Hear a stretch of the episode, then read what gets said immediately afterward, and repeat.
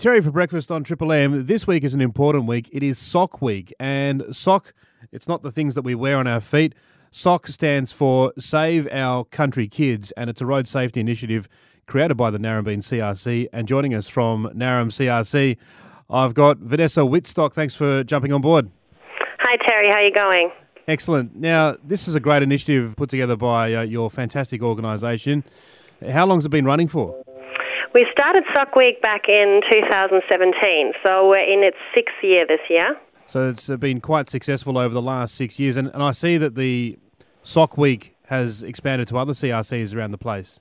Yeah, so this year we were um, lucky enough to receive quite a large pool of funding from the Road Safety Commission, which enabled us to um, provide funding to 10 other CRCs. So this year you should be seeing Sock Week activities in 10 other communities, which is just great. We uh, goal was to um, to start spreading Sock Week throughout the nation, and I think we're achieving that, which is fantastic.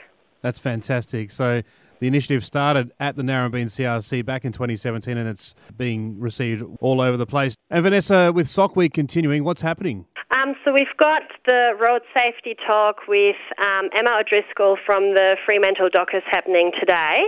So she's coming in to visit Narembeen around 10 o'clock, and um, she's having a road safety chat with the community first, and is then heading over to the Narembeen District High School to have a chat with the students, which should be great.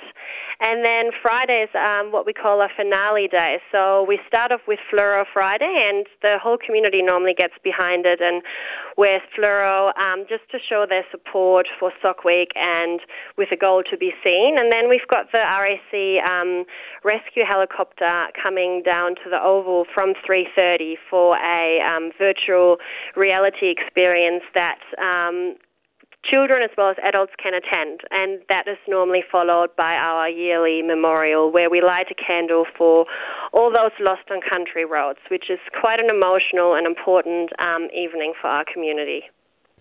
And Vanessa, just recently this week there was a, another fatality on Wheatbelt roads on Albany Highway at Crossman. So you know, it's it's still a big problem out there. People uh, driving in the wheatbelt need to take extra care, particularly amongst young people. The road safety message really needs to be uh, brought uh, across. Yeah, you're absolutely right, and that's why we hope that with Sock Week and starting to educate children from a very young age by, you know, by um, doing a week long event with um, different activities that are fun as well as educational. We hope to really impact them from a young age. Sock Week, Save Our Country Kids, an initiative of the Narembeen CRC, and there's plenty happening through the community there.